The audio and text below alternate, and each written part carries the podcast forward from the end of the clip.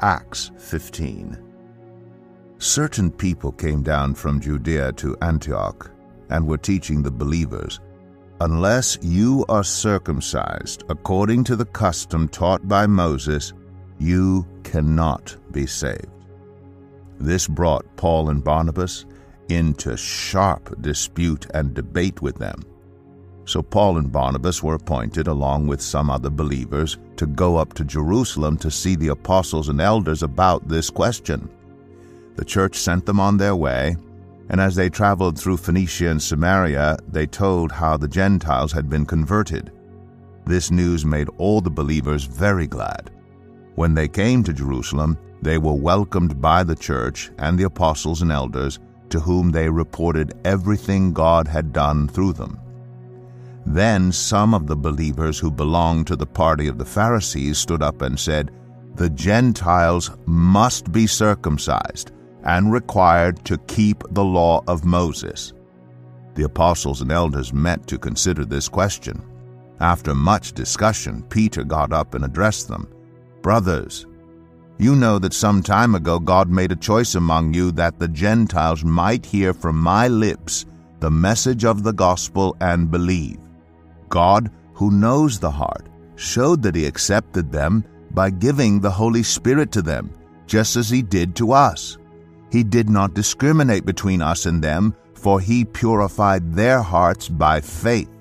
Now then, why do you try to test God? By putting on the necks of the Gentiles a yoke that neither we nor our ancestors have been able to bear. No, we believe it is through the grace of our Lord Jesus that we are saved just as they are. The whole assembly became silent as they listened to Barnabas and Paul telling about the signs and wonders God had done among the Gentiles through them. When they finished, James spoke up. Brothers, he said, listen to me. Simon has described to us how God first intervened to choose a people for his name from the Gentiles. The words of the prophets are in agreement with this, as it is written, After this I will return and rebuild David's fallen tent. Its ruins I will rebuild, and I will restore it, that the rest of mankind may seek the Lord, even all the Gentiles who bear my name, says the Lord, who does these things, things known from long ago. It is my judgment, therefore, that we should not make it difficult for the Gentiles who are turning to God. Instead, we should write to them, telling them to abstain from food polluted by idols, from sexual immorality, from the meat of strangled animals, and from blood. For the law of Moses has been preached in every city from the earliest times and is read in the synagogues on every Sabbath. Then the apostles and elders with the whole church decided to choose some of their own men and send them to Antioch with Paul and Barnabas. They chose Judas, called Barsabbas, and Silas, men who were leaders among the believers. With them they sent the following letter The apostles and elders, your brothers, to the Gentile believers in Antioch, Syria, and Cilicia, greetings. We have heard that some went out from us without our authorization and disturbed you, troubling your minds by what they said. So we all agreed to choose some men and send them to you with our dear friends Barnabas and Paul, men who have risked their lives for the name of our Lord Jesus Christ. Therefore, we are sending Judas and Silas to confirm by word of mouth what we are writing. It seemed good to the Holy Spirit and to us not to burden you with anything beyond the following requirements.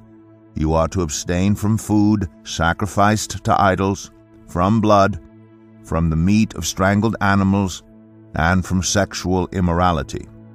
You will do well to avoid these things. Farewell. So the men were sent off and went down to Antioch, where they gathered the church together and delivered the letter. The people read it and were glad for its encouraging message. Judas and Silas, who themselves were prophets, said much to encourage and strengthen the believers. After spending some time there, they were sent off by the believers with the blessing of peace to return to those who had sent them. But Paul and Barnabas remained in Antioch, where they and many others taught and preached the word of the Lord. Some time later, Paul said to Barnabas, Let us go back and visit the believers in all the towns where we preach the word of the Lord, and see how they are doing. Barnabas wanted to take John, also called Mark, with them. But Paul did not think it wise to take him because he had deserted them in Pamphylia and had not continued with them in the work. They had such a sharp disagreement that they parted company. Barnabas took Mark and sailed for Cyprus, but Paul chose Silas and left, commended by the believers to the grace of the Lord. He went through Syria and Cilicia, strengthening the churches. Today's devotional is written and read by Sam McDermid. There is disagreement about circumcision among the Gentile believers, so Paul and Barnabas travel to Jerusalem to resolve it. They write to the Gentile believers with their response, and Paul and Barnabas disagree and part company. Have you ever sat and listened to two people arguing over some obscure point in a film, like whether Han Solo or Greedo shot first in the bar scene in Star Wars A New Hope? I love films and I can get really passionate about them. My friends can't understand why I care so much. When we, as modern Western Christians, read this passage about circumcision, it can be hard to understand the depth of feeling. But unlike some obscure plot point in a film, circumcision had a deep significance. It was a key part of the Jewish identity, signifying God's covenant with the Jewish people and distinguishing them as a holy people. While it can be hard to relate to this particular topic today, we can all relate to the solution that James offers. He reminds the believers that God is clearly showing his acceptance to the Gentiles by moving among them. In fact, this is in line with the Old Testament promises, and as such, we should not make it difficult for the Gentiles who are turning to God. We might not practice circumcision anymore, but church can be a strange place for the first time visitor, and we can sometimes accidentally create barriers between us and people who are different from us. We are called to be radically holy, but we are also called to be radically welcoming. God has thrown the doors open to all without distinction, and we are encouraged to do the same. Take a moment to welcome the presence of the Holy Spirit.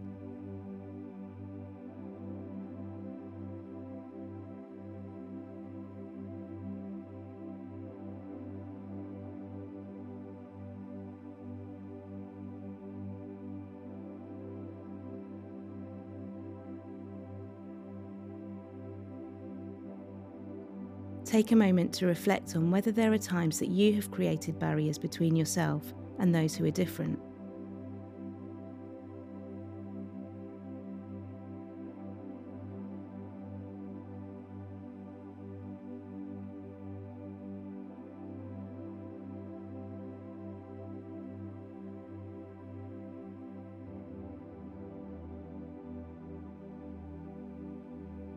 Pray for those people and ask God to show you ways that you can reach out to them and show God's love to them.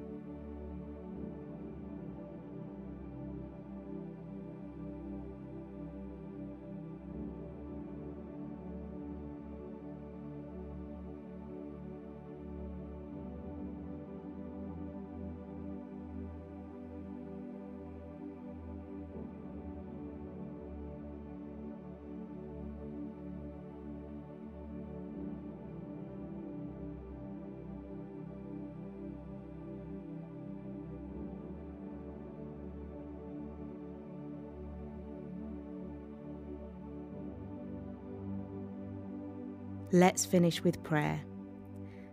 God, thank you that you have saved us by your grace, that you have made a way for everyone to be loved and accepted by you. Teach us how to love one another.